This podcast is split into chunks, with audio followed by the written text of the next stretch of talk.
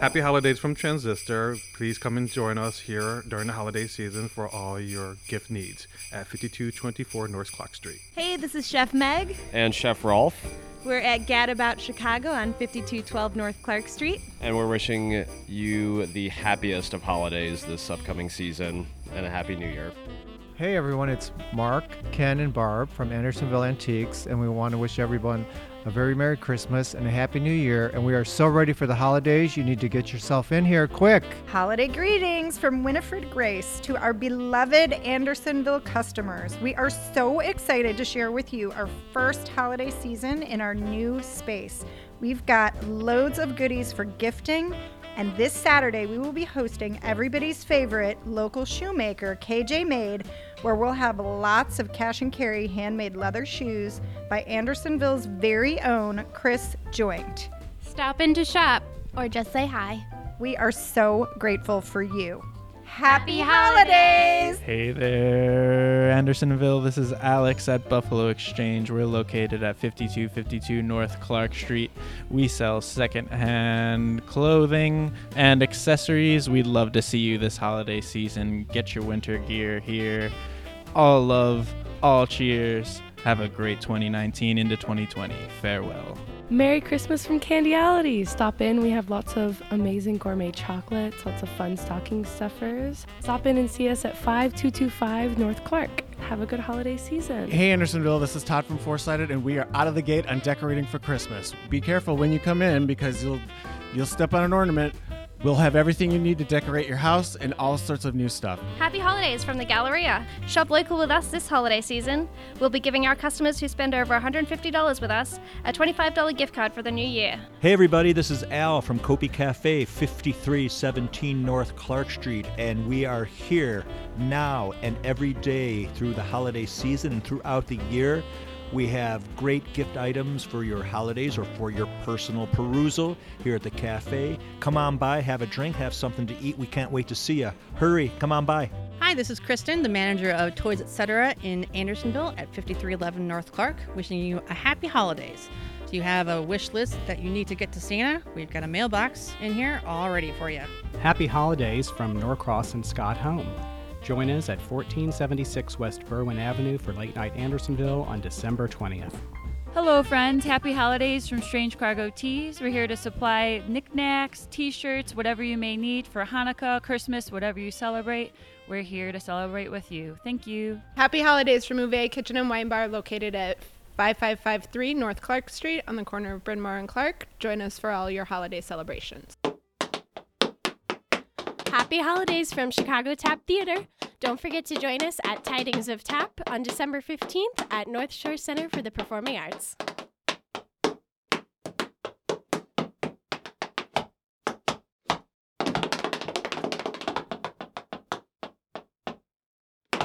Welcome to Always Andersonville, the podcast. I'm Laura. Today we are joined by Catherine Sellen of the Swedish American Museum. Catherine is here to talk to us today about the tradition of St. Lucia, which takes place this Friday, December 13th. The celebration comes from stories that were told by monks who first brought Christianity to Sweden. St. Lucia was a young Christian girl who was martyred and killed for her faith in the year 304. The most common story told about St. Lucia is that she would secretly bring food to the persecuted Christians in Rome who lived in the catacombs under the city. She would wear candles on her head so she had both her hands to carry all of the things. Welcome, Catherine. How are you today? I'm great. Thank you. Before we talk about Lucia, why don't we begin by you telling us a little bit about yourself and your role at the museum? Sure, yeah. Um, so I started at the museum in October. So I haven't been there too long, but I am the store manager there now. So I have been busy setting up our Yule pop up shop, um, which is all of our holiday decor and ornaments and things like that, right next door to the museum store. I'm responsible for buying for the museum store and stocking all of our food, managing our volunteers. And what brought you to the museum? Oh, um, so my father was born in Sweden. So I've always had a pretty strong cr- connection to our Swedish background. Um, my grandparents would always celebrate uh, Julafton, which is Christmas Eve, um, with all of us. They would bring our Christmas presents that night, and we would open and have our Yule board, which is like the Swedish Christmas table, all of the ham and the uh, herring and all sorts of other Christmas foods. Um, and we would go around the Christmas tree, do all of the the classic Christmas songs you would hear right in the museum store and probably all around Andersonville. and yeah, so I studied Swedish in college. I have a minor in Scandinavian studies, so I um, was sort of on the hunt for something that was kind of related to that. Uh, and I stumbled upon this job. I've been working retail for the past, I don't know, seven years or so. So this was a great melding of the things that I love the most, which is stocking products and being in a retail environment and practicing Swedish and kind of honing that part of our family. So So now on to Lucia. According to old Swedish myths, Lucia night was the longest night of the year when supernaturals would terrorize the countryside. Is that correct? yes. so um, the Lusa is like a legend of these kind of, yes, supernatural, maybe evil, maybe not, um, beings that would come and terrorize the bad children and just, you know, the mischievous people. So they would come and the idea was that you have to eat a lot and put out a lot of lights to keep them away. So, kind of a funny one. And then it sort of morphed into what it is today um, through the introduction of Christianity to Sweden. Um, and part of that was the the Catholic saint, who I believe is Sicilian, but somehow the Swedes got a hold of this tale, um, and they sort of adopted this in Western Sweden, from what I understand. There's a legend that Saint Lucia appeared to farmers who were starving. Um, she came with the lights on her head, and she brought all of this food during a time of famine, uh, and that's how all of these Western Swedish farmers ended up celebrating Lucia and um, having the eldest daughter in the house dress up as Lucia with the crown of lights and having the um, Lucia attendants and the star boys or star people come and do a procession through the house. So that's when, in the morning, when it's still dark, because it's very dark in Sweden during the winter, they bring coffee and lussekatt, which is like a saffron bun, to the parents or whoever is the eldest in the house. And how does the museum go about celebrating the St. Lucia tradition? So the museum every year has a a group of people who come and practice. It's all different ages, so there's different age ranges. There's like a kids group and like a teens group and a more adult group. And they sing songs. We do a Lucia procession. So the procession starts at the museum at 4:45 and then they walk to the Christmas tree down Clark Street um, and then come back to the museum for a full Lucia performance. So part of the procession is that the the person who is the Lucia or the Lucia bride or Lucia, the one who wears the crown of light, uh, leads the procession, and then there's Lucia attendants who are also wearing white gowns. Uh, the star people are also wearing white gowns, but they have a cone on their head that has little stars, and they have a star wand. And sometimes you'll also see um, tomtar and pepparkakor guba, which are like little gingerbread men. So our procession is usually only the white gowns, but so they walk from the museum to the tree, back to the museum, do a little performance, have some treats, and then walk from the museum to Ebenezer Church and do more of the traditional songs and wrap it up with another procession out. So, and how is the crowning of the Lucia person working this year? Well, it's actually more random than it has been in the past. So, traditionally um, in Sweden, they used to do Lucia almost like a pageant. Mostly girls would submit, uh, like usually teen girls up to, I, would say probably around 25 years old, would submit themselves to be considered for Lucia. They would go through almost like a beauty pageant style um, presentation of themselves. and then people would vote on the Lucia for the town or the church or whatever the the pageant was for. Now, most places, and actually all of Sweden, um, used to do like a competition to see who would be the Lucia of Stockholm or whatever big city. So I think it stopped in maybe 2012. I could be wrong about that, but it was pretty recently that they stopped doing that, and now it's more of a random draw. Um, and that's definitely on a smaller scale. So they don't really have the same spread of pageantry. Now it's more low key, but they still do all of the the same sort of processions and things like that. So at the museum, we we do a sort of random draw as well. It's like a lottery system.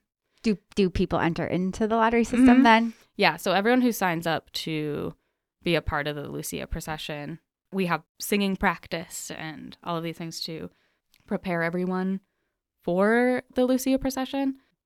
And in your opinion, Catherine, or in the museum's kind of, what kind of message do you feel people should take away from the tradition of Lucia? Like, what are you meant to be left with? I guess. I guess mostly warm and fuzzy feelings. It's a it's a really nostalgic thing for a lot of people, and I think it kind of kicks off that sort of Christmas spirit. For many people, Lucia is like the first celebration of the holiday season, and it sort of gets people into the vibe of Christmas. But I think that it can be I think that that can translate to a lot of different things. Um, it's a celebration of light mostly. So, in this dark Chicago winter, It's really a true. Very welcome, welcome tradition. Yeah, and at, at 4:45 when the procession starts, it is very dark out. Um, and if you haven't been to uh, a Lucia procession, I, I highly encourage you to come on out because it is a beautiful sight to see uh, the children and families gathering around the holiday tree to sing, and um, it's just a wonderful event for the neighborhood. Catherine, can you tell us more about other Swedish Christmas traditions? Uh, there's another figure called Tomta you mentioned a little bit ago, and that's a little gnome who looks like Santa Claus and is believed to live under floorboards.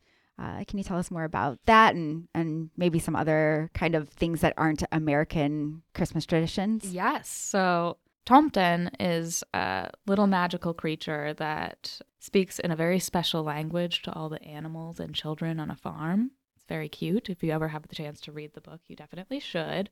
Um, but Tomten are actually present all the time uh, in Swedish homes. So it started as a legend on farms that he would live under the floorboards, and you had to present him with a bowl of porridge on Christmas Eve, or he would cause mischief in your house. If you gave him the porridge, then he would give you gifts. Um, so, pretty fair trade, I think. He also is accompanied by the Yule Bock, which is that straw goat that you see in many places around Swedish stores and in Andersonville. And the Yule Bock also brings Christmas presents. So, they both kind of play the Santa role in Sweden. Tomten year round are known to live also like in forests and things like that. So you'll see them a lot with little mushrooms or like forest berries like blueberries and lingonberries. Um, and what is a lingonberry? A lingonberry is sort of like a cranberry, but smaller and not quite as tart. So they're a little bit sweeter. Um, and you'll find them paired a lot with like Swedish meatballs or just with butter on crisp bread. Uh, but they're very good. Swedish people eat a lot of lingonberries and drink a lot of lingon soft, which is like um, a syrup that you mix with water or soda.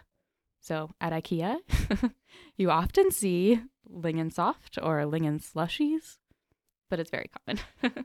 And are there other kind of traditional Swedish foods for the, the holidays?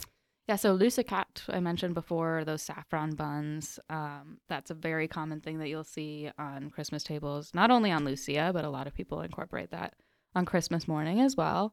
Um, rice porridge, so like rice pudding. Swedish meatballs, pickled herring is very common. Um, something called Jansson's Temptation, which is sort of like scalloped potatoes with anchovies. Very good, although most people may not agree with me. What about the you um the cookie, the pepper cooker? Yes. Right? You sell that at the museum. Mhm. And what is that? It's it's So Like a- pepparkakor is like ginger snaps. Um, often people will bake them at home, but I've always known them in the tin. it's kind of like the Danish butter cookies of Sweden. Um, but everyone has a tin of pepparkakor on Christmas, and there's actually a tradition. I don't know if this was just my grandparents, but if you put a peppercorn in your palm and you break it with your knuckle, if it breaks in three pieces, then you can make a wish.